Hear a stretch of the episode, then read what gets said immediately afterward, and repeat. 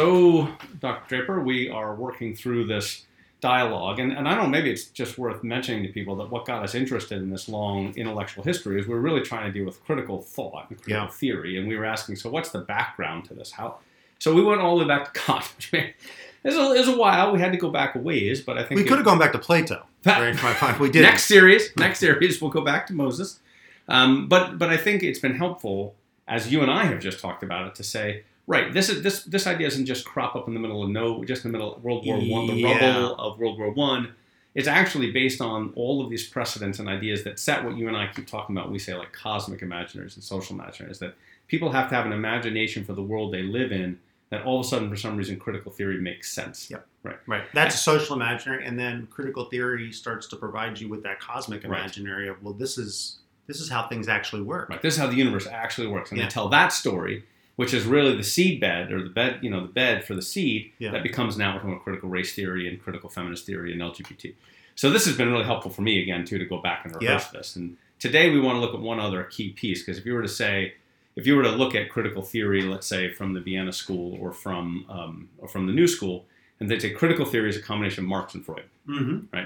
So we, what we were doing up till now is trying to get a sense of what Marx is doing, and then we had a nice conversation. I thought about Nietzsche, about the Mhm. impact of this way of thinking, Yeah.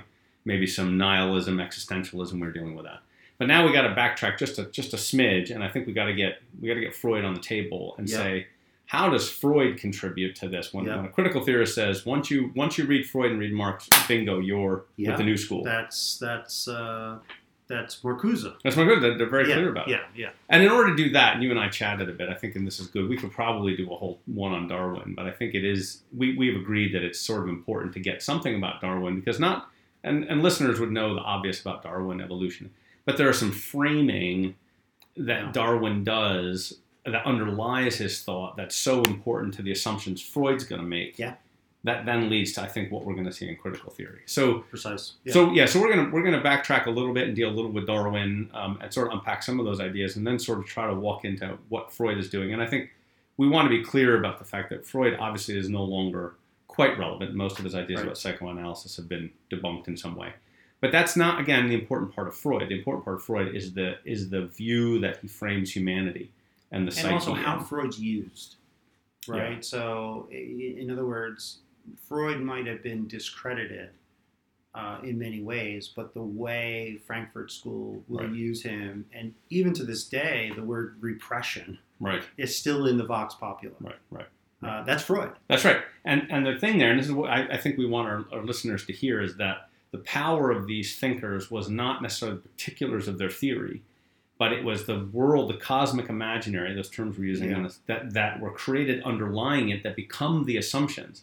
Where you go, well, that's obviously true about the world, which is just out of step with what we think of as a biblical worldview or a Christian worldview. And then once you uh, take those assumptions, then it leads you down the road to social imaginaries like we need we need a world where, where gender is, is, is a construct and, and you build that. So right, right. it's, it's important to see it in that layers. We're not we're not being simplistic. It's just a set of beliefs that one adds to the other. It has a lot to do with how those larger frameworks get set. Yeah. And those ways of thinking and assumptions that lead us to a cosmic imaginary that lands us, you know, where we really see ourselves yes, today. yes. There- There's a there's a there's a genealogy. A genealogy, right? Yeah. that, that we're trying to follow through. And I think if we look at Darwin, what Darwin does, uh, it's a radical shift Hmm. in the cosmic imaginary. Yeah. In, because now you you can really create a materialistic and uh, air quotes scientific.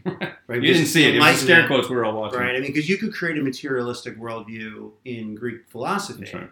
But in this particular case, Darwin provides you with the possibility of creating this in a scientific way, Right. which is an enlightenment thing. Right. Right. And he gives you the, uh, once he gets natural selection. So I think had Darwin sort of predated Jefferson, I'm not sure it would have said creator, Right. right? I mean, so the, I, I've- I've heard scholars talk that there were a lot of people who were deists. They were probably really just practical atheists, but Yeah. they didn't know what to do with some of this stuff, Right, right? And so they still, well, there's a creator, and but the creator's this divine watchmaker. Right, right.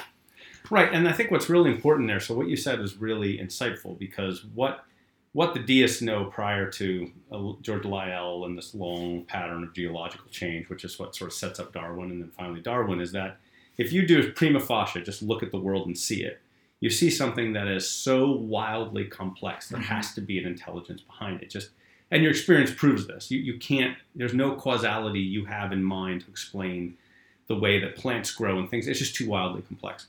Um, and the deist, I think you're right, says, "Oh, I love that the world works this way." but there are features here I can't explain. So I'll keep God around, and maybe that's the way they do it. I'll kind of keep God in this transcendent box. Right. And he designed it. He must have. I get that. It makes right, sense. Right. Right. Yeah. Yeah. Right, and right. leave it there. Right. And this becomes to me the the real power of Darwinism is that what what Darwin does, whether or not evolution is a is a viable theory or whether it's verifiable or whatever, what he's able to do is look at something where you would just first blush say there has to be something more and he says, actually, I can explain all of this, and there's nothing more. Yeah. And once you do that, and this, you and I have talked this way a lot about the idea of, of, of the classical view or the Christian worldview being an open universe, right? that cosmic imaginary, that there's a transcendent up there, and we're working down here. In a sense, what Darwin does takes a universe that's wildly complex and just slaps the lid shut on the top of it, yeah. and goes, now it's closed. Now, since it's closed, now we're going to explore how all this fantastic complexity and and drama happens inside that closed box top. Yep. Yeah. Yeah. You're and, and I would say this even if you're listening to this and you are pro Darwin or you know you, you think of these two Christian guys are just going to beat up Darwin. No, I, but I think we whatever our worldview is, we need to be open to the conversation of how it gets constructed. That's right. Yeah. And and what's the genealogy the of the thought, and then of course the implications, right? So, um, and we can get to some of that later. But I think there's a it, it would be dishonest mm. to say that Darwin didn't do this. Yeah. Yeah. And that you know, and, and, whether he intended to do it or didn't that's not We're not or that's the, it's it's the reality is that he his theories provided people with ways of a new cosmic imaginary. Yeah. Of yeah. this is how the cosmos works. Right and what I think what that does is it's it, it's it's not just science, right? It's mm. not just creative. I guess I can't even use that word, right? It's just, but it's it's now we're going to use we're going to apply Darwin to social issues right. and to personal issues. Uh, and Marx was very clear about that. He really felt that that Darwin, as you said, is sort of this decoder ring, right? Yeah. Once so now, if it's a closed system, how do I rearrange the furniture in this closed system to finally deal with what Marx thought was right. the decoder ring problem, which was class exploitation right. and, and, capitalism. Right. Um, and, and you can keep doing that along the way. Right. right? It's it's it's Marx. It's it's either economics. Right. It's it's sex. Right. It's gender. It's race. It's whatever. Yeah. And if you can get this one, Right, and that's right. That's right. And so, uh, hopefully, what you're hearing, and this is this is really important for understanding Darwin and Freud and the impact on our modern mind, because I think a lot of people come to Darwinism, and you said science, which is a really important thing to say.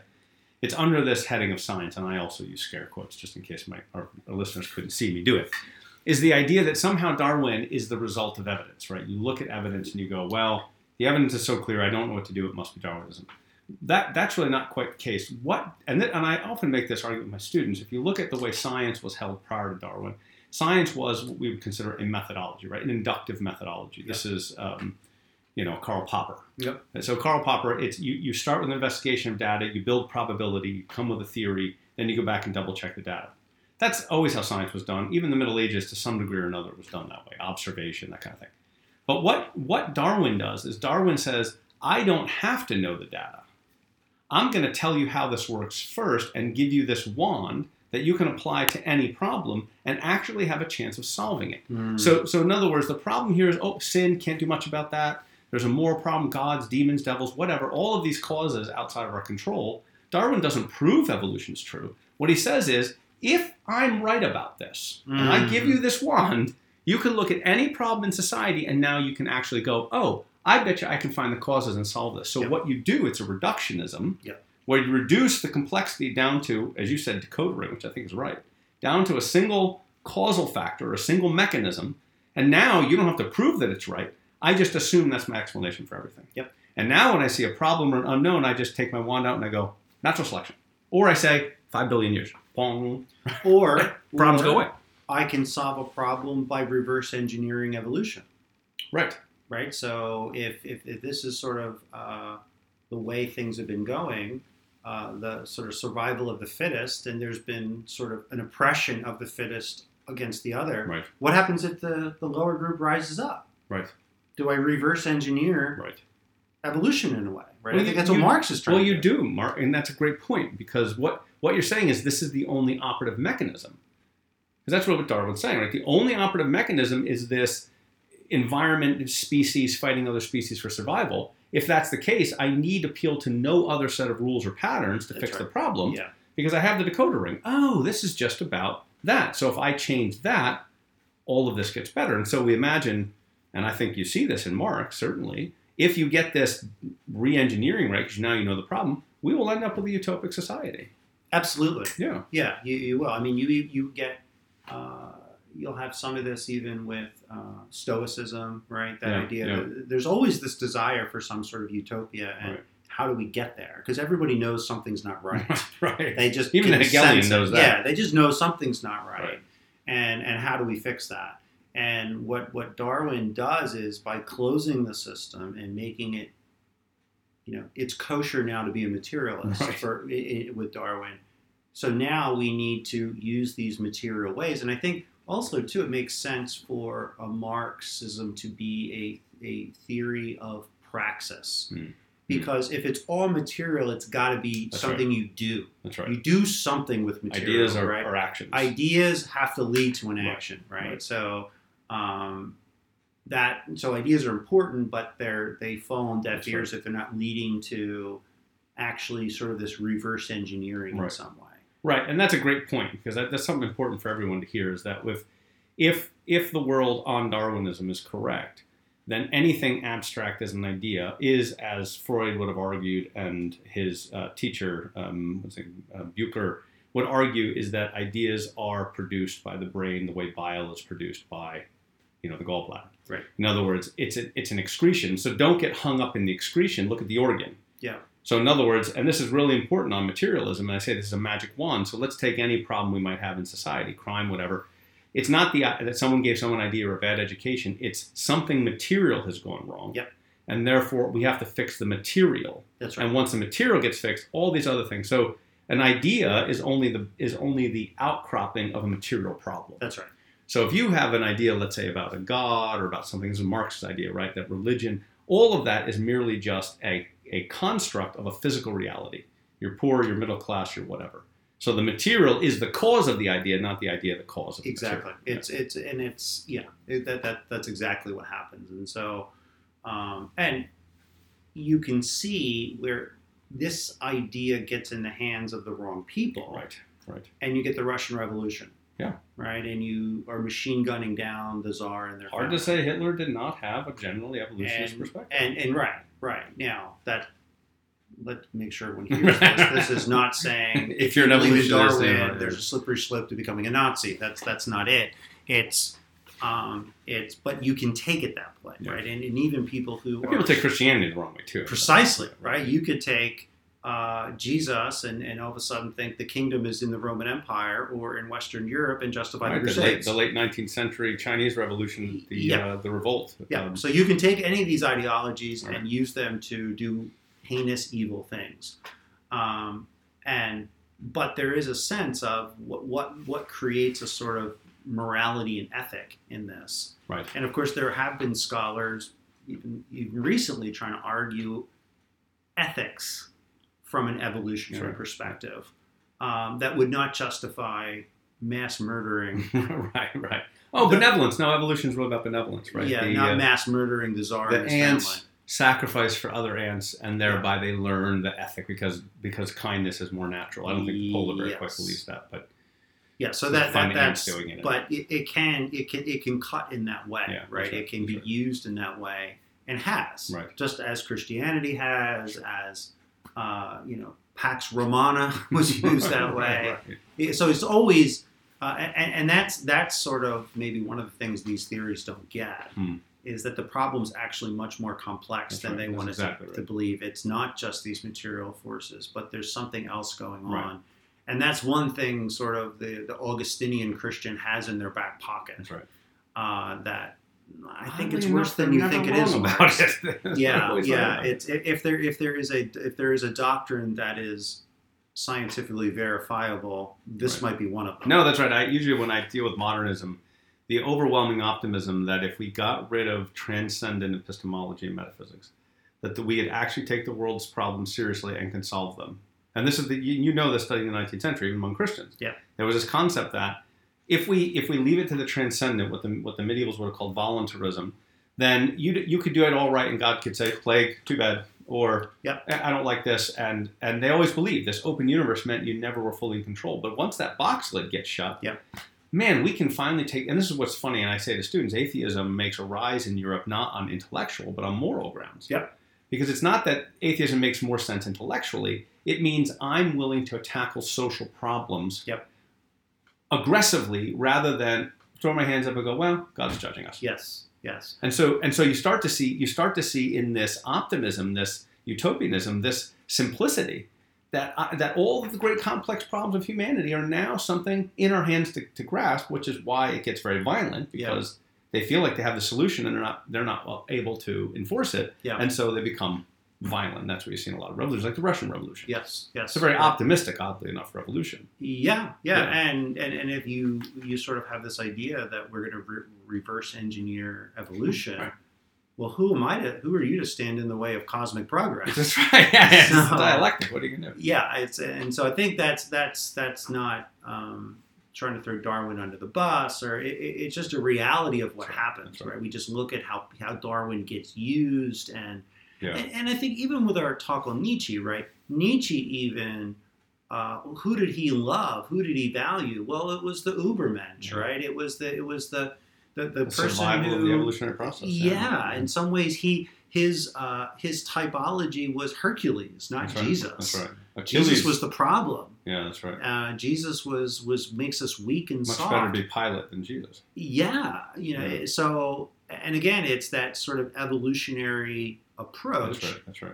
And I, I think too, Dan. The other thing we've got to be aware of is that as much as Western Europeans want to try to discard Hmm. Christianity, they can't fully shake it off. Right.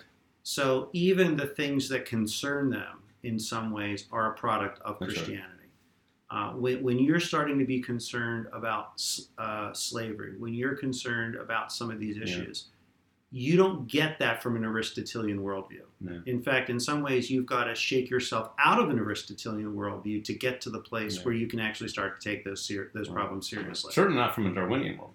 And, and yeah, exactly. You, Yeah. You're not going, and then Darwin's going to take you in this. So even our Enlightenment, as as, as sort of anti-Christian as it could be, still had some Christian ethos to it. And, and I've said this to students, where with Karl Marx, I mean, in some regards, you've got to be a little infected by Christianity to even worry about the, the workers right. right? Because again, if your cosmic imaginary is Aristotle, and I know this is very hard for a listener to get because I'm asking you to think in a way that's That's absolutely foreign to you.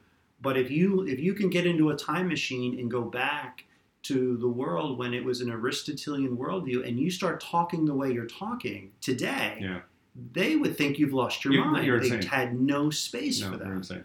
Uh, Do you want so- to just say what you mean by Aristotelian, just so we're not? yeah, so Aristotelian meaning sort of the the sort of chain of being, the hierarchy of right. being, and the, and really the cosmic imaginary of Aristotle, Yeah. which was very hierarchical. I mean, and there were- teleological. th- th- yes, there were natural slaves, and there was a telos for that. There was a purpose for that, and there were natural rulers, and there was a telos Right, for that. And and and this this system is very fragile. You don't Yeah, mess with right. it. You know, you start putting slaves in charge of stuff, Oh, and you're- you you know, and so and and, and that ideology dominated Yeah. throughout. I mean. I said this to somebody. When you become known as the philosopher, you know you've made it. you made it. Right? Right. You're not just a philosopher. You're the philosopher. That's philosopher. like also having the last name of the Great, which I think for a lot it works out well. Yes. Alexander. And, Yeah. You know, I think just it's a helpful last name to have. It, it could be. If you're searching for last names. if you're saying if you want that to be your surname, Right, yeah, right. yeah. See how it does. But but that's I mean that, so that gives anyone sort of an idea of just how influential Aristotle yeah, is yeah, in right. the Middle Ages, particularly the later Middle Ages. Yeah, that's right. He is now known as the philosopher, and yeah. even Thomas Aquinas. What is he trying to do? He's trying to synthesize Christianity and Aristotle, and so and even in our own country, when we look at the Civil War, many Southerners still saw them saw themselves in an Aristotelian way of looking at the world. So it it it's I think that's the other thing that's hard for people when we talk about the, the history of ideas that humans have this ability to have multiple ideas operating in their minds at the same time. And they can be contradictory. Yeah. But they can figure out a way to kind of put this together and create a worldview for themselves. And, and, and if you start to unpack it, you're like, well, what is Aristotle doing with Darwin and Marx? You know, and, and they're like, how'd that get there? Right, and, right. and, so I think that's that's important for us to, to realize is that when you're dealing with human construction of ideas, mm. and and sometimes too, the issues on the ground open up people to new ways of thinking. Sure. They're they're they're suffering the the turmoil, the tensions, right. the fear. All of a sudden, hey, this sounds like a solution. Right. Um, I, I, had a colleague once. Um, he was a, a, a scholar. He, he had a, a, THD from Harvard, and he was talking about conversions. And he, we were talking about Augustine's Confessions, and then we got into a conversation about conversions. And he said, generally, when you see a conversion of sort, at some point, the the worldview or the cosmic imaginary or the social imaginary that the person has momentarily is no longer sufficient mm. for what they're facing. Mm and then they're open to then the change happens. Yeah. They're at least open to saying, "I might be wrong here, right. because this isn't working." Right. And so, and I think that there's some, I think there's some truth to that. No, right? just from a, a sort of a human nature sense. So, so that that's good, and let's so. I think that's a great segue into one other point I'd like to make because I think you're right. Let's let's say you're in a crisis um, in the late 19th century, or let's say World War One, and you're trying yeah. to explain it because your social imaginary can't explain for Darwin, which we'll get to Freud because Freud couldn't explain World War One on, right. on the on the normal historical explanations. Um, then you then you're open to explore something else. And so what what what are some of those ideas? And I think some of those ideas that were were ready present when people were struggling to explain something in World War One that they could go now their social imaginary is broken.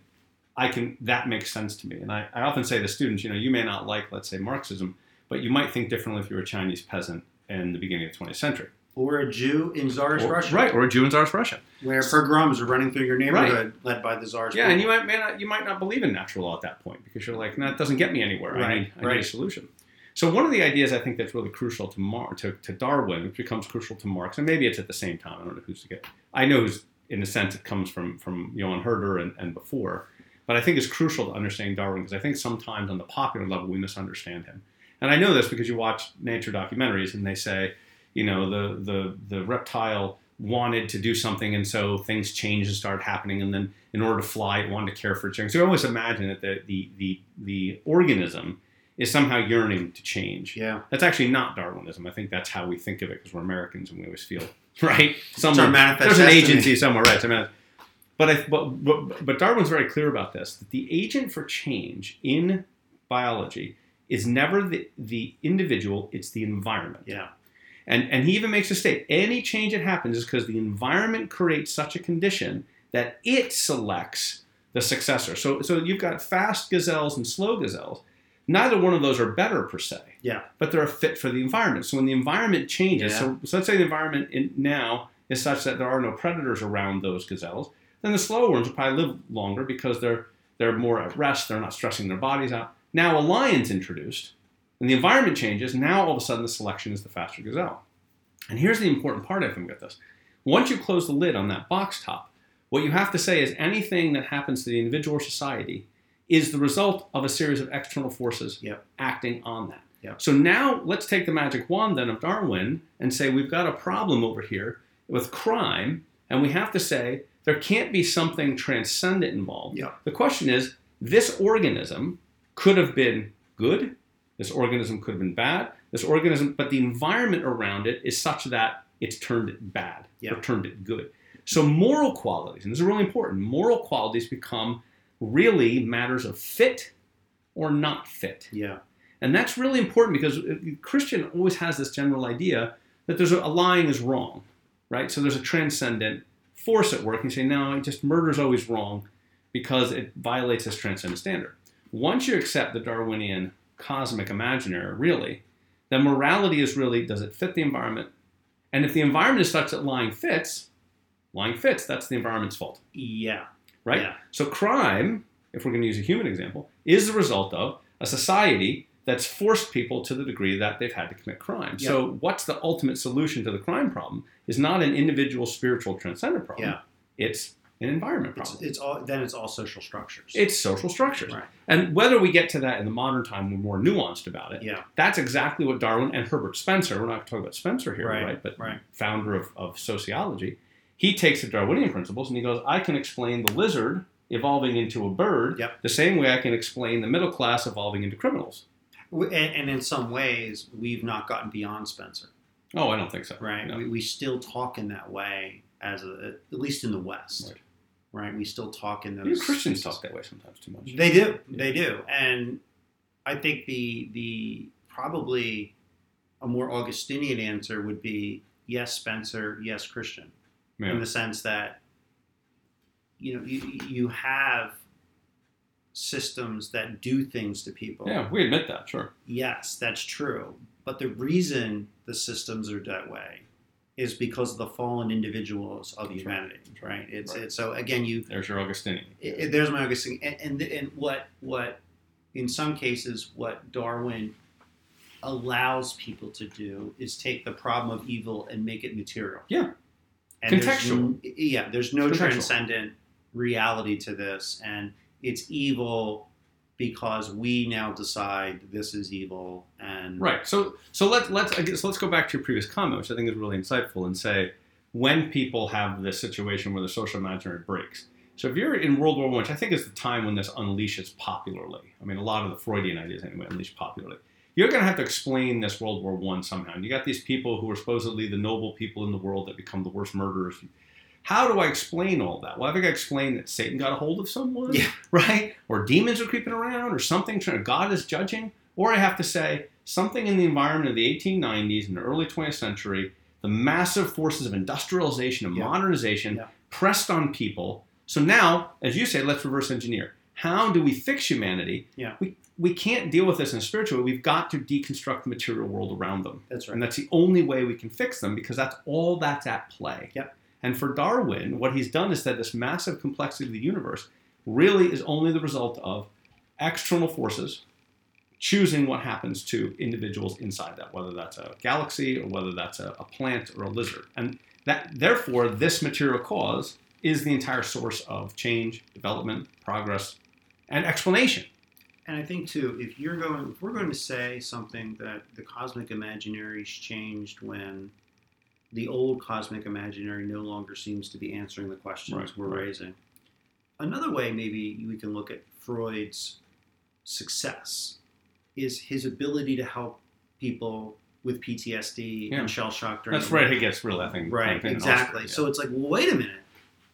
I mean, to this day, we're not denying that talk therapy is a good thing. Hmm. We, we still do it. Right. Uh, and he's getting results in that way, in that space. And so then you start to, well, maybe what is he saying about some of these other things? Yeah. So it's the it's the it's the effects of the war Yeah. on some people, and all of a sudden this person has some some some answer Yeah, that's right. other than getting hopped up on opium and alcohol and doling yourself, right. And which is what happens in a lot of wars before this. And and again, we're we're also talking about the first modern war. We're Yeah, seeing yeah. injuries unlike anything you would have seen prior to this. I mean, I just can't imagine the nightmares you would have being Yeah. in trench warfare. And also too the meaninglessness. I mean, that's a term that is Yeah. something that is just prevalent. I mean, Right. all quiet on the Western Front. Oh, that book just just you know so it's so it's, it's the situation on the ground that opens people up. But in this particular case, with someone like Freud, he's actually having some success with some of his That's ideas. right. That's right.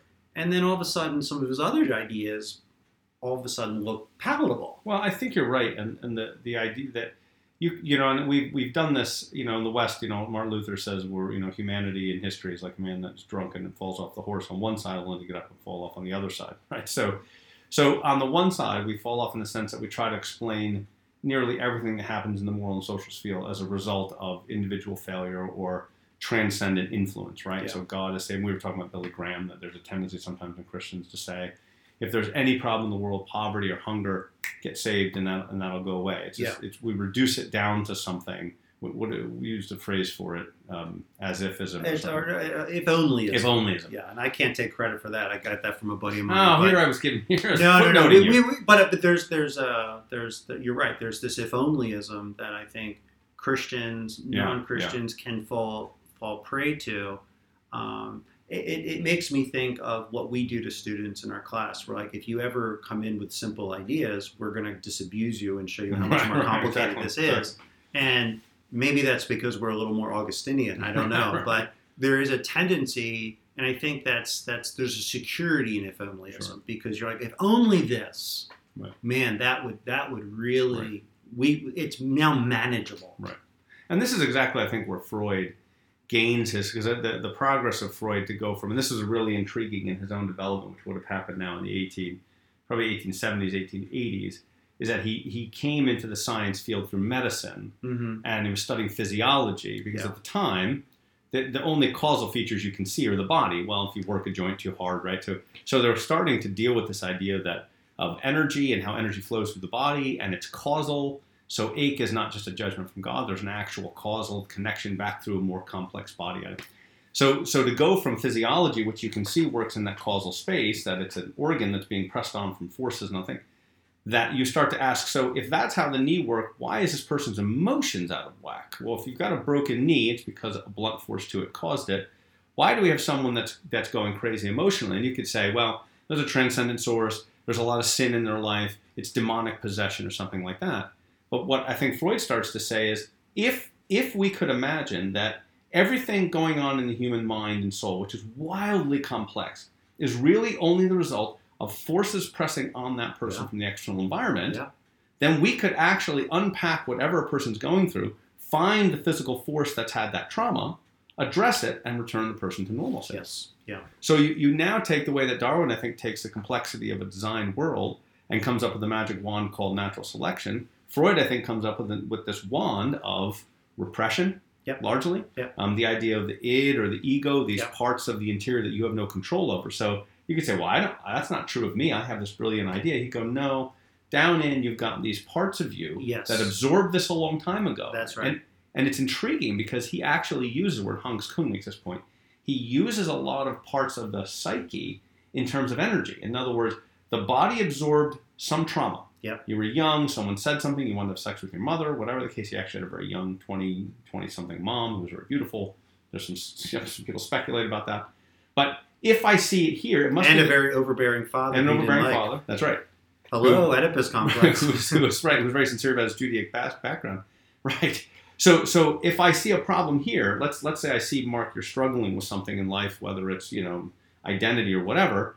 My assumption for this is something energetically happened to you at one point mm. that your mm. psyche absorbed mm-hmm. and now it's coming out in ways you can't control yeah so if i can get back to that force and release that energy yeah i fix the person and psychoanalysis really is a way of saying the complexity of the human mind and heart are nothing more than physical yeah. um, results or excuse me emotional results of a physical reality yeah and that keeps that box top shut yep. and i think agrees too with darwin that it's the external forces never you you didn't decide that. It was what happened to you yeah. that made you. And we're going to get back to those forces. And then I think if we if we look at Freud, what, what, what he does, so it's not just the talk therapy, but he's also going to move into, in some regards, his his decoder ring becomes sexuality. That's right. Um, and, and, and even to the point where he he's sexualizing children. Uh, and, and they're going through even children are going through these right. sexual phases and so sex becomes a very important feature of how he understands what it means to be a whole human. That's right. Uh, or what it means to be a human with neuroses, is what he would call it. Um, and so this uh, activity uh, starts to take on a lot more importance uh, Right. in in his in his science, in his thought, uh, and that part of Freud we haven't shaken off. Right. Right. Um, that part of Freud is still with us. Right, and I think right. So, and the reason why, so there's another part of um, he makes this very interesting argument. Um, he has a book on World War One. He tries to explain why he writes it during the war. I think it was like 1916 while the war's going on. He's trying to explain all of this, and what he says is. We have this thing called civility. Um, I think it's probably what he calls a superego. We have this civility. We walk out in public and we say, "Hey, you need to be nice to each other." And we call this civilization. This is something that you see we see a lot in in Herbert Marcuse, right? Eros and Mhm. civilization. Civilizations, and we would normally say civiliz- the height of civilization, peace and nobility, is us getting close to the transcendent, right? This is Aristotle's idea of the republic, where Yeah. humans finally find their telos in community and all of that. So you see it as a highness, right? We, we've climbed out of the muck and mire of barbarism and, and farming life, and we've entered the village, and now we're mature, and we have the single civilization. How do you know? Because there's an opera on Saturday night, and we all Right. listen to cello concerts and that kind of thing. And what, what he so he says if that's what everyone's been arguing forever, why were the civilized people the ones to destroy everything? And his argument, I think, is is really interesting as it comes out of this Darwinian idea, as he says, anything modern and civilized is artificial and will disappear. Anything ancient and instinctual will never disappear. Hmm. And that means that what you see as savagery is not an odd anomaly to the human condition. Yeah. Savagery is actually the normal human condition, which we've tried to suppress with the superego. Right? We got this Mhm. ego, then we got the super. We want something that's not true for ourselves. Yes. Morality, sexual control, right? Peace. Yeah. Those are artifices we've created to get along with everyone else because we don't want to be seen badly. But those are artificial. What will always be there is what our Darwinian past has taught us, which is vicious survival wins. Yes. And so all you need to do is crack that superficial Yeah. intentionality, and what comes out is the the real. the real self, right? The unintentional truth, this instinctual id area that finally just unleashes itself. So what he would say is World War One is not an anomaly. Yeah. World War One is the normality. Yet he he's not uh, he's not a uh, he's not calling for chaos. He still wants civilization. Yeah, I, you know that's a great question. I, it's hard to say, and this this is something you and I have to wrestle with because Mark, I don't know where to go with this. Yeah. and, and I really struggle when I get to the critical theorists, and I think they're really channeling Freud at this point. Is that they don't want the control of civilization, which they consider to be an artificial, Yeah. hypothetical ridiculousness that lied to us and said it would give us peace and gave us World War One. So forget Right. that. So if and this, and I don't know if I'm right about this, so you can talk me out of this. All right. But it, I think it almost. Do you want to lay down on the couch? We'll do some Oh yeah, hold on, lay down. Yeah, Okay. talk Yeah, therapy. Talk like Yeah. yes. Get out your pad, Mark. I got Yeah. Let me get my Austrian accent on. some. what's, what's your thinking? Do you want a piece of strudel? Yes, I do. It's this way. So what? So it, I think where Marcuse is going to go, and I think where the critical theory is going to go, is the violence of World War One was instinct up against the tension of a false civilization. Mm-hmm. So when, and this is really intriguing because think, Mark, about where we are now. When you tell someone you have to be self-controlled, you give the instinct room to become violent. Mm. Where if you pull civilization back and stop enforcing and allow the id to explore its own instincts, it does it without having to murder six million people in the process. Hmm. So it's not that the id is bad, because of course he says there is no good and bad. There's whether or not the id has a chance to live freely its instinctual life, or whether it's constantly repressed. And think of how many movies are this way, right? The bad guy is really was a good guy until someone repressed him Yeah. right? So Yeah. civilization is the enemy. The id is a potentiality. Yes. If civilization is pressed on the id, you get World War One. If civilization rejects its authoritarian control, Yeah. the id lives itself out in a peaceful sense of sexual self-expression. Yes. Does that make sense? Oh Am yeah. I, am I, I on- mean, am no, something no, no. It's it's no. I think you're right. I think I don't think I have to talk you out of it. I mean, Oh, I think That was good. Yeah, yeah. So I said it session- hesitantly on recording, thinking you're going to tell me I'm wrong. The session's over. So uh, I feel better, Mom. Yeah, yeah. It's, What's it's- better? Yeah, the so you just see my secretary. It'll be two hundred. What's the yeah, what's the bill on Uh, that? yeah, whatever your deductible is. Um, but no, I, I think you're right. I think I think this is how they're trying to make sense of it, right? And I think for Freud, um, now Freud not not to the extent of what Marcuse and some of the critical theory are going to do with it, but sexual repression seems to be the, almost the the taboo. Right. right? That's the worst type of oppression that can exist because of what it does to you internally. Um, but I, I think the I think a lot of these these scholars uh, and thinkers were kind of talking out of both sides of their mouths at times, and that happens, Mm. right? Mm. Because you're attacking civilization with with one swipe. At the other hand, on the other hand, you're able to attack civilization because civilization's intact Right. and your stocks are growing in the stock market to Yeah, fund yeah, your yeah. institute. Yeah. Yeah. So it's it's it's always that sort of it's the same way Marx Marx wants to talk as a materialist, yet he's got this transcendent idea that the par- the proletariat should rule. Right. Right. Where'd you get that from? Where did that come from? Right, where did that come from? Nowhere in It- history, that's for sure. it- precisely. Um, to, I mean, to the point where the Frankfurt School is going to say Marx was wrong, and we have to we have to engineer revolution. So it's not going right. to naturally happen on its own. It- Right. It's not uh, going to do that. So I, I think you're right. I think I think the uh, the tension there. Does Freud want to give up civilization? No, he sees its Right. value. To some extent, I think even Nietzsche sees its Right, value, and, and but he has this sort of eschatology of, of some sort of change. Um, but they don't have a blueprint on how to get there. Right? No, and don't you think that's an important piece? You're making a good point because if we, a lot of times when Christians are those with what I call a classical world, where we've got a transcendent reality, is the ultimate reality. You look and you say, what is the postmodern after? And that question has been raised in a number of Christian Bible conferences to which there's no clear answer. And students really, I've, I've talked to get really frustrated. Well, just what does a postmodernist want? And I always use this metaphor to help them with that. I say there's two ways to navigate a trip. Now, you could say, and, and where GPS works is a teleological method of navigation, right? It knows the target, and then it says you are 50 miles from home. Your, your target, you're 25 miles or 10 miles. And no matter what turn you take, you're knowing by whether you've gotten 10 or 20 miles away or closer, and you finally bingo land on your target. There's another way to navigate where you could say, how far from home am I? hmm So, so I'm traveling from here to Florida. You're 20 miles from home. Oh, thank goodness you're 100 miles from home. Now you're 1,000 miles from home. Yeah. But there's one question that metaphor doesn't ask, which is, are you any closer to your destination? Yes. And I think what postmodernism does, and I, and I think you're right, this is where it becomes really hard to get hands on, is that it's not really a clear picture of what ought to happen. No. It's a very clear picture of what ought not happen. Yeah, it's a reverse teleology. It is, right, right. Yeah. It's an inverted teleology. It's, Yeah. great, it's a great view. Yeah. So the, the, the inverted telos is back there, and we're going to run away from that screaming at a million miles an hour. And the question you raise is, so so if Where are we going? if civilization's bad, Yeah, where am I and going to go? And the it is released finally. Yeah. Where does that get us? Where- I don't know that There's- Darwin doesn't posit. He doesn't know. No. Freud doesn't know. No. I don't think the critical school knows. No. Nor do they care, frankly. No, no, exactly. I mean, that's the that's sort of the moment we're in, right? Right. Where most people are deconstructionists, uh, Right. And and so Deconstruction is not construction. right. So Marx did have a where we're going to go. That's right. Uh, Freud didn't sort of have a where we're going to go, but he sort of figured out how we're going to figure out humans. So you could say Hmm. Freud had a, a Hmm. he was more constructive.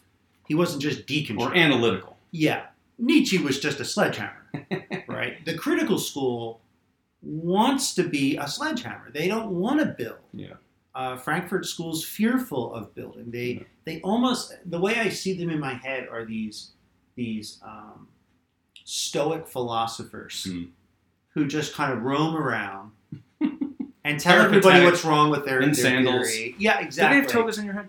Uh, they yes, they togas? Okay, togas they're in my wearing head and All sandals and should, I think. and like a bag of change, and and they smell, and and they, they walk around and they just tell you what what's wrong with everything. Right. Well, how would you fix it? right. I don't know, but this isn't right. this is unjust. and I can't. better. This is unjust. This is well, well, great. I, okay, I agree with you. Now let's let's let's let's fix it. Well, I, Right. I, I'm not here for that. I'm just here to tell you this doesn't work. Right.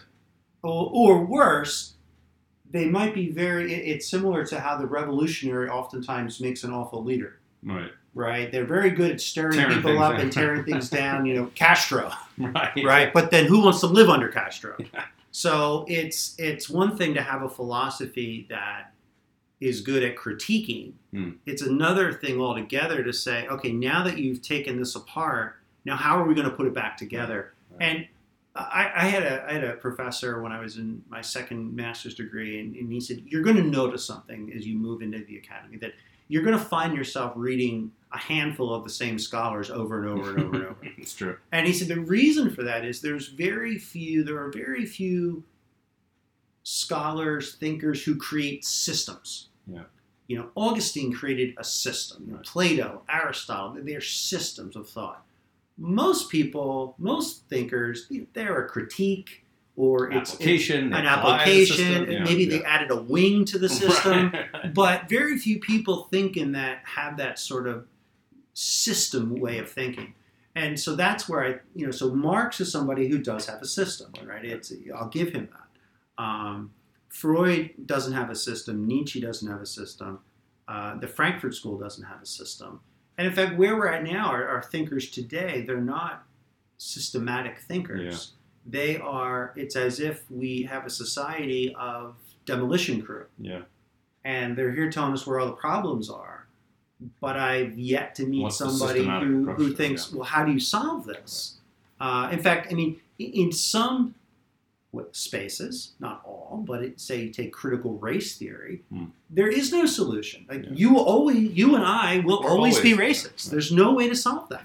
Right. And yeah, it's it, that's it. It's it's it's set. Right. And and so that's like, oh, okay, so this wall's going to stay out of Nothing true. But isn't this true? And this is this is yeah, and that's a good thing to see because I think what what ultimately is even as a philosopher you want is you want a, you want a critical approach, a critical ability to say, Yeah. hey, we say critical thinking. I'm not sure I'm hip on that term anymore, but you need to be able to be critical of things. That's one set of skills you do need to have. And sometimes I actually agree with Marx in his ability to criticize things. Like, oh, that's a good criticism of industrial England. I appreciate that. Or Yeah. Yeah. critical theory critical theory is saying, hey, there's a real problem with race, and it's not just the slave; it's also a system of employment going on in Chicago or Detroit. Yeah. You go, okay, that's a, that's a fair critic criticism, and I'd say this to students. I'm happy to take the critical theorist on their negative approach. They Yeah. say what's wrong. I don't agree with any of their solutions to the problem.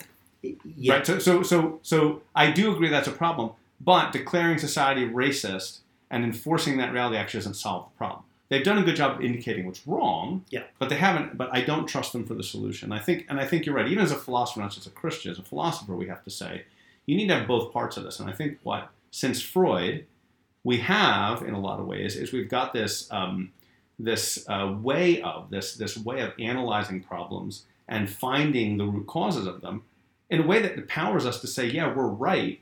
So much that we're blind to the fact that no one's coming up with a solution to the actual problem Right, that we're right. facing. And and I would say this about Freud, and I think you're right. He's not a system. Maybe we put it a little differently. He is a he's a he's an analytical tool hmm and and he creates by by getting Darwin in the in the biological sphere and applying it to the human psyche, which is even more profoundly complex in the biological world. He gives us a tool we can use there, which now becomes the favorite tool, right? I mean, so we've talked about this often. To a man with a hammer, everything Yeah. is a nail, Yeah. right? So there's a screw, there's a light bulb. Oh, I know how to fix that. I got the hammer. Light bulb's out. It's all right. I got a hammer. I'll take care of that. Yeah. So I think Freud, in a lot of ways, hands this really dynamic hammer where I can look at crime, emotional problems, Yep. relational problems, marriage problems, sexual problems, and I can apply the same hammer to all. That's right. all so, so when you've got a, you've got an emotional problem, I got my hammer. It's called the environment, your instincts, which were good and oppressed by a moral civilization, and sexual oppression.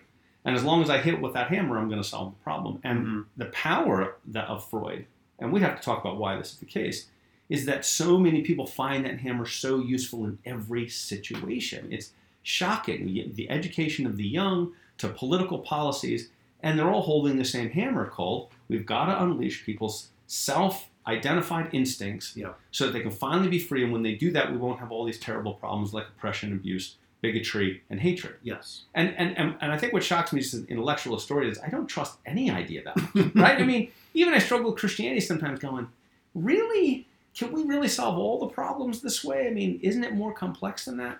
But there's a reductionism in Freud. There's a reductionism in humanity. Okay, maybe it's in humanity. I think it's a human nature. So it's just, thing. yes, it's another. and this is the yeah, latest flavor of right, it. gotcha. And, and That so makes- Billy. Graham had it In his own way. in his own way, right? So Not that I disagree with the again, Thurman conclusion. No, no, no. But again, uh, go to Niebuhr, right? Niebuhr was almost, you could almost, for fun, write a nice article on Niebuhr as critical theorist right. because he was very good at finding the problems, but it wasn't so much there's a Niebuhrian system of. There's no way to solve it. It's Yeah, there's a realist. Niebuhrian way of thinking. Right. but there's not necessarily a Niebuhrian solution because he begins with the idea that on this side of the eschaton there isn't a solution. Right. That, right. That's where he's Augustinian. Right. Right. That you're just not going to solve it. You will make what he calls approximate justice. You'll make it, and sometimes when you think you're making strides and you have what you believe to be just the, the best of intentions, you've just created a whole new set of problems. That's right. That's right. And, and and so he Right. complicates That's right. this for us, and it's why I think a Niebuhr kind of went from being a socialist, living through, but then living through World War One, World War Two, and the Cold Yeah. War, to dying an ardent Cold Warrior. Yeah. Right. So it's it's it's a very fascinating transition that this person makes, Right. and they live through this, and opposed to say Freud and, and some of these Western continental hmm. thinkers who think if you just get this system right, you'll fix it. Right. Niebuhr dies in 72, 73, No. at the end of the Vietnam War and, and the Cold War, saying, hey, I'm against the Vietnam War because of this, but I'm not opposed to the Cold War. right. And Interesting. Yeah. yeah, yeah, Yeah. because it's, it's complex. Right. And Um, is- I think this is where a lot of us as Christians, we, we Christian thinkers or classical thinkers, feel like we can respond to things like Freud or respond to things like critical theory, not by simply trying to say you need to get saved, and you do. By the Yeah. way, that's most important. But by saying But we're not going to give an altar call at the we Yeah. could, but we, we don't have a guitar, and I, I feel you have. We to don't have an just anxiety as I am, yeah, I can't do it.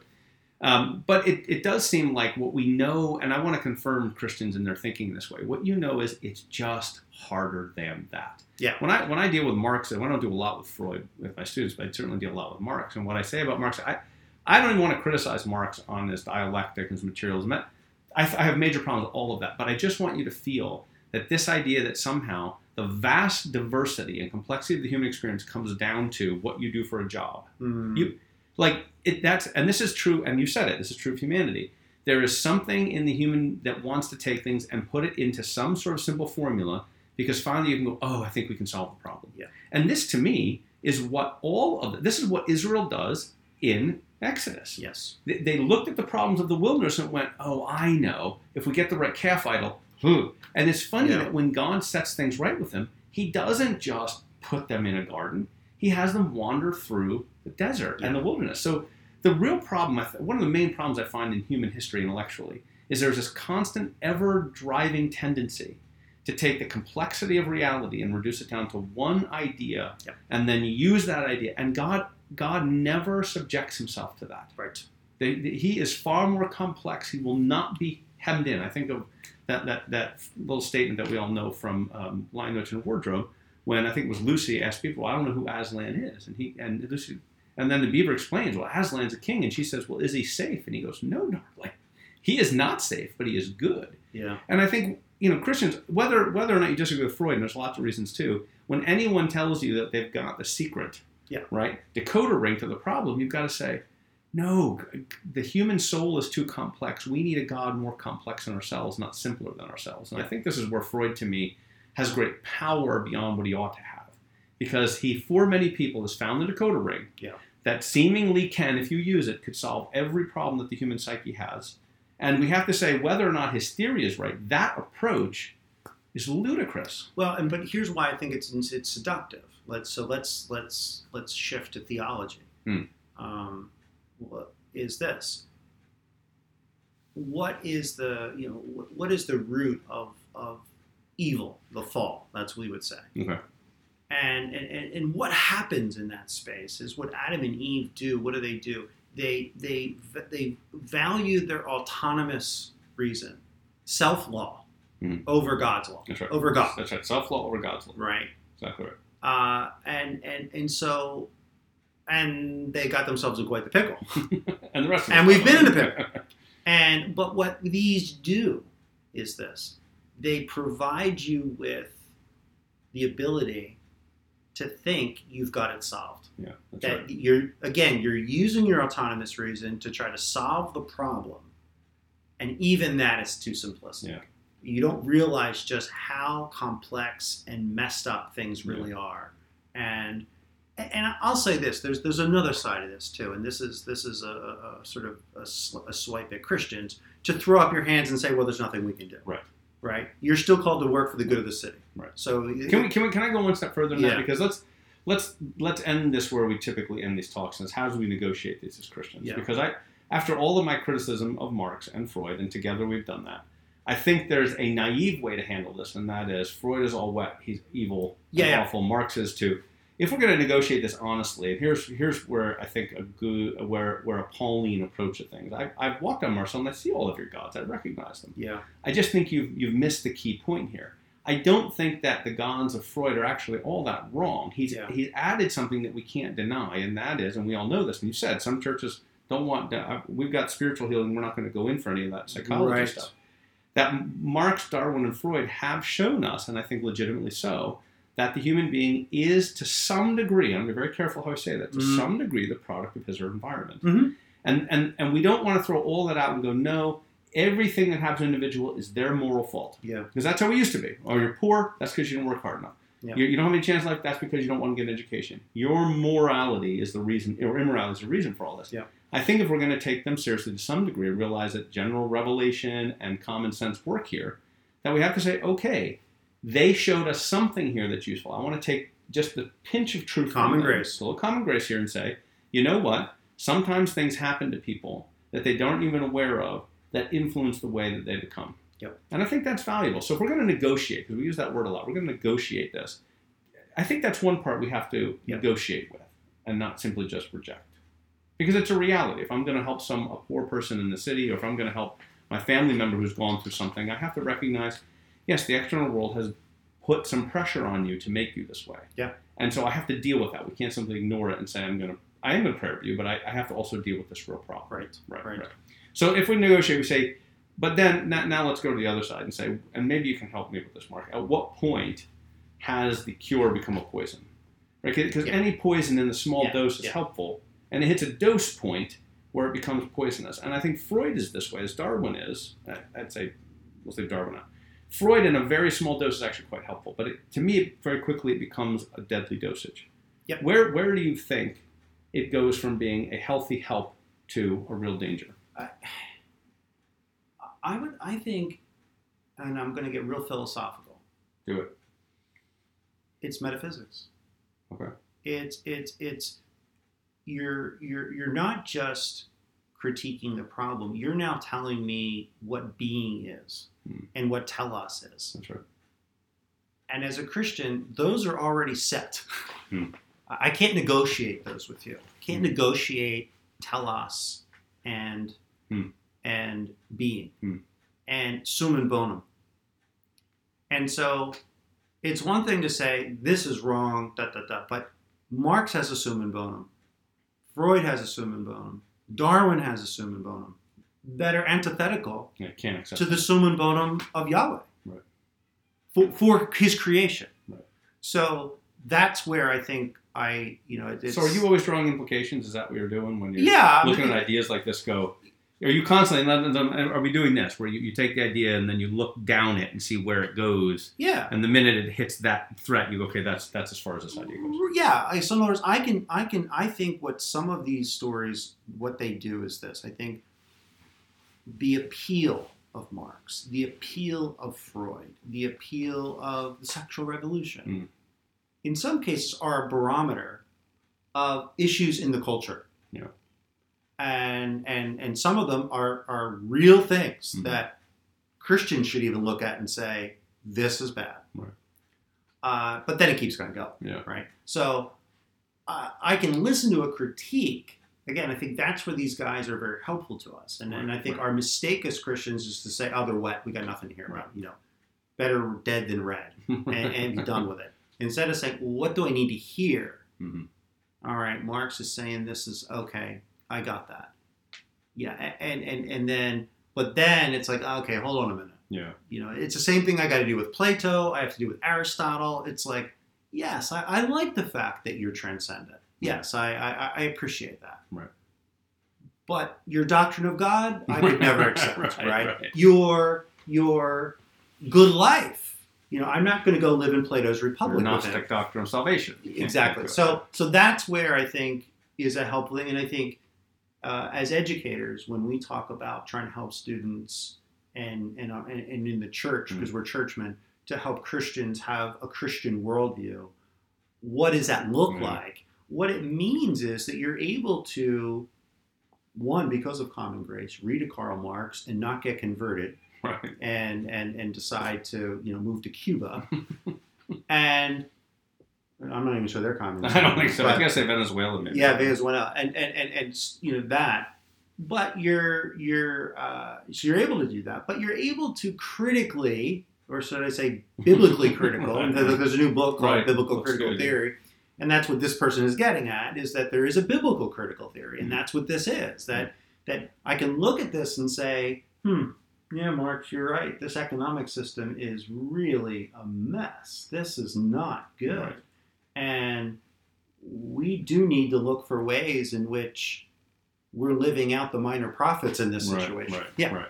Um, and and and try to try to uh, ameliorate that. But then to kind of go where sort of the where's the good life? Right. Where's the telos to right. this? That's where I think these guys get in trouble because what's happening is this: maybe humans have the ability to find out, to understand what's wrong in their environment. Mm-hmm. But only God can give you the telos. That's right. That's right. That's that's very optimistic of you. And and so there's a special revelation here, right? Yeah, there, only God can provide. Yeah. One, the telos of creation. Right. So right away, I can't go with Darwin and those guys because they're materialists. Because I believe God has a telos for creation. Right. And He also has a telos for us. Right. And therefore, it's one thing to say, you're, you know, you're right, Marx. This is wrong. Right. Uh, Nietzsche, you're right. This is off. Uh, Marcuse, I don't know if I can actually say yeah, Marcuse. You got it. It's hard to right. say what you got but, right. Um, you know, sexual revolution, know, second wave feminism. Oh yeah, you, are right. Some of this is not right. This is wrong. I get it. Um, but where they want to take it, where, where, where now they want to now define right. the good life and the telos, that's where things get thrown I, off. That's great, and I, I, think you're exactly right. And, and I hope people hear what what you that means. You need to have those as vibrant ideas in your mind. You have to have yeah. those articulated and clear. That that's the filter for which I will go through to look at whether anything's valuable. And you know, you always have a, a lens on you. If you're a little kid and you were looking through a box and there was gold and chocolate in it, you'd take the chocolate and leave the gold if you're older, yeah. your lens changes and you go, you can have the Hershey's bar. Yeah.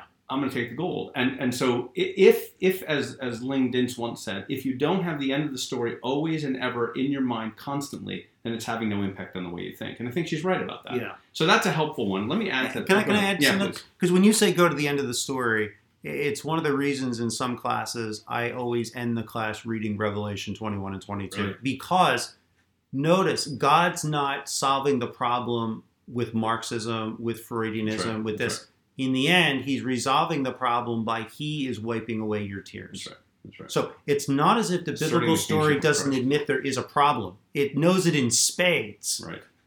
Its solution is in keeping with the creators tell us for the creation, including us. That's right. That's right. Exactly right.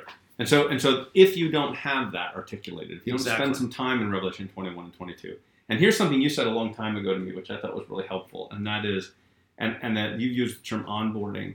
And I'll, I'll, go back to something earlier you said in here, because if, if we say for a minute, yeah, you know, Freud explained some of these things really well, like people are having emotional problems because of World War One and because of um, shell shock and all this, and Freud was able to show this isn't someone going crazy or a demon this is because he had an experience yep. that if we can unleash the energy of that experience, we, and, and that worked to some degree. So here's the onboarding problem. You then say, ooh, what else is he right about? That's it. Right? And so ultimately down the road, you it's it's a slow creep, and we've seen it happen among a lot of Christians. Well, I don't like someone being treated badly. Well, they're gay when they treat them badly. Well, then we shouldn't treat someone and all that's true, but then a slippery slope comes where what you've inadvertently done, I'm going to use our other terms for this because I think it's the same. And if you agree, I think you will. The slippery comes when you don't know what you've done is you've actually altered your cosmic imaginary in the process. Yeah.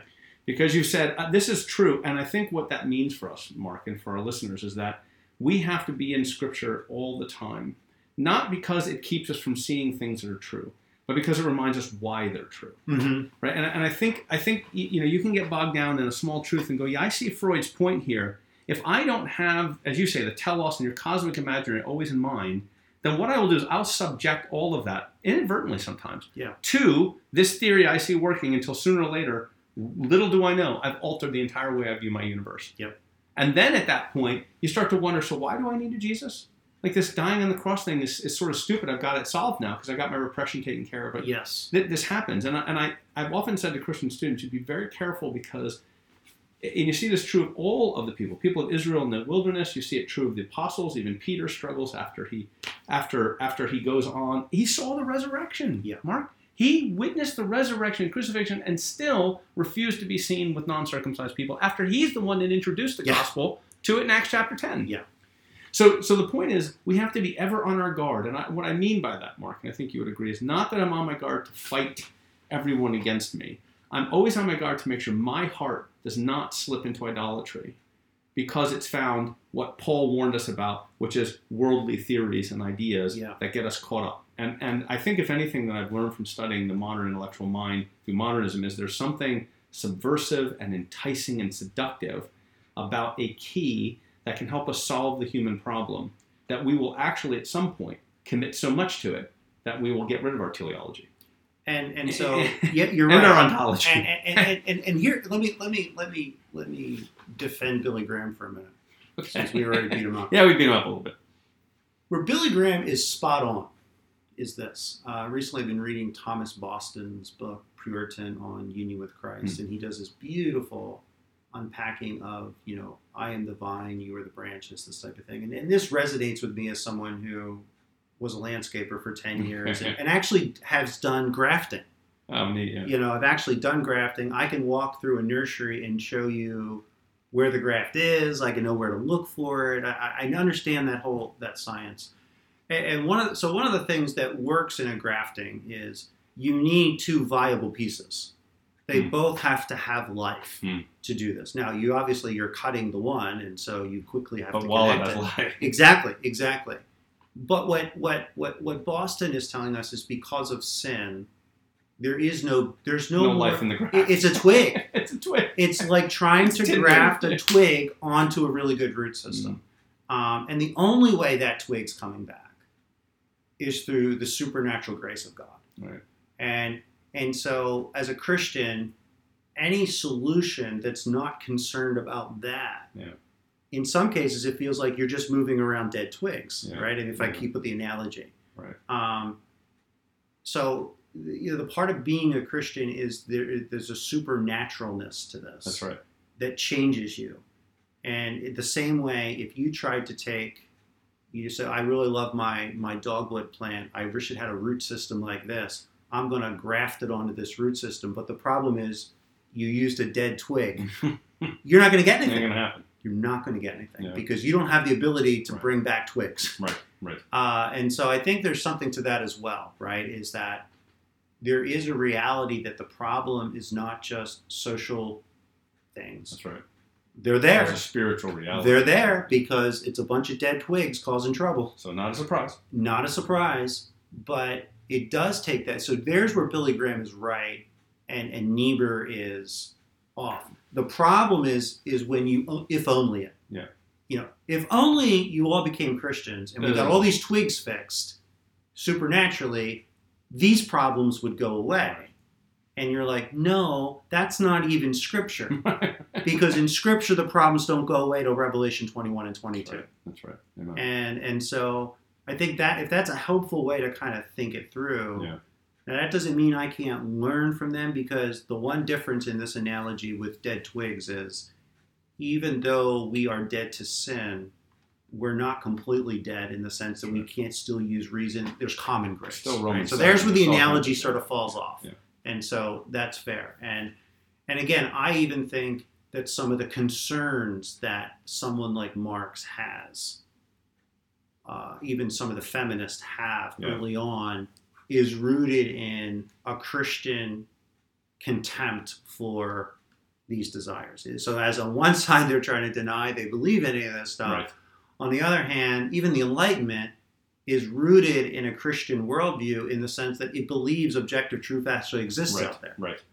I, yeah. Can we? Uh, can I add one more thing? Yeah, go ahead. I think. I think if if we were looking for the big I, E and I chart, what you just said is exactly right. Because The E and I chart is this for all the explanatory power, and it's helpful if it does not include that life is ultimately a unnatural, transcendent reality. Yeah. Then then you're going to go down a road where humanity has always gone, and every time it goes down the road, it finds the same destruction it always has. There's nothing what what Stalin and Hitler and Genghis Khan and Julius Caesar they all knew if they manipulated this world well, we could get utopia. They, they all wanted the best, and the only way to get it in this horizontal world is through power manipulation. That's it. That, that's where the, the Romans. World, that's where the world always ends, right? So the big E and I chart is that you, you have to exactly as you say, real life and morality is is is alien to this natural world. It's transcendently handed down, and you have to start and end there. Let me add one of the things I think what's what's seductive about Freud in this age is this concept of the id and instinct being the true identity of the individual. Yeah. And, and that is compelling to people that feel repressed. If I if I think of my own life and I think I have this desire, I want to fly, I want to have a decent car, I want to do these things, but I can't because I got a wife and kids I got to take care of.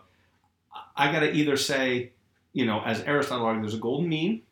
There's the middle of anything is the best, and therefore I'm going to accept this as good by God's design, that I don't get everything I want, and that's fine. Or I'm going to start to say, you know what?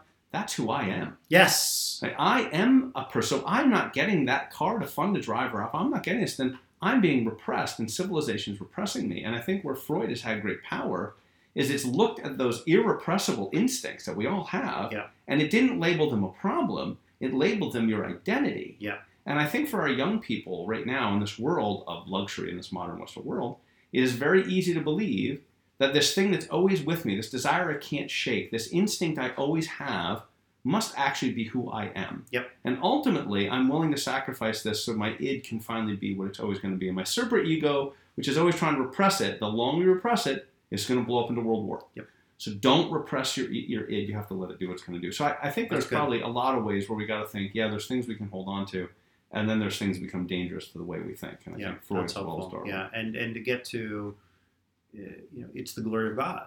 So, uh, the Christian has to accept they're not created for themselves. Exactly. In that way, goes back really to your, your main point. That's and and and and no, don't be foolish and try to say, but you know, God's called me to be a pilot for the glory of God, so I guess I have to leave my wife and kids because right, right. people will do oh, that, oh, right? Yeah. And I'm just like, well, wait a minute, you you're you're you're you're, you're find, trying to find God's glory and you're piloting, but you've just destroyed God's glory and destroying your family to get there. So uh, which one here? So okay, great. Thank you, Dr. Spancer. I think that's helpful, and we will. We'll, we'll uh, keep on this We're going to keep marching on. We have to move into the Frankfurt School. We're kind of really yeah, ready to kind of historical context on World War One. Yeah, we're kind of ready to get into that into that movement that emerges. Yes, Wittgenstein. Yes, yes, we are we are there. Okay. Um, and again, I think it will help people not say, why did this happen? You're in a better place to say, oh, I think I know how this unfolded. How did we get to this place where we are? And, and, and this is why the social imaginary and the cosmic imaginary I, I live in is why it is and how we got there. And I think if you're a Christian, if you're going to engage in that kind of mm. in that culture, you have to know those things. Because right. if you just begin with how did this happen, well, that's already a posture of of, of, of negativity. Right. So no, it's good. Thanks. Thanks, Dr.